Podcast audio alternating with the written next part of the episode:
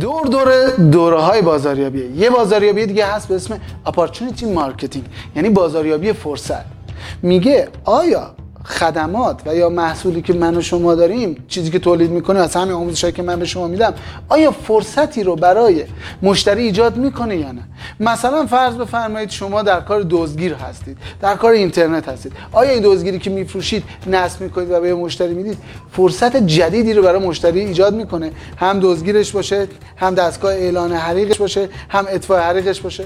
یا وقتی که میاد به فروشگاه شما می‌تونه تمامی نیازش رو برآورده کنه؟ آیا فرصت جدیدی براش ایجاد شده؟ فرصتی برای صرفه جویی فرصتی برای لذت فرصتی برای یه چیز جدید و تازه.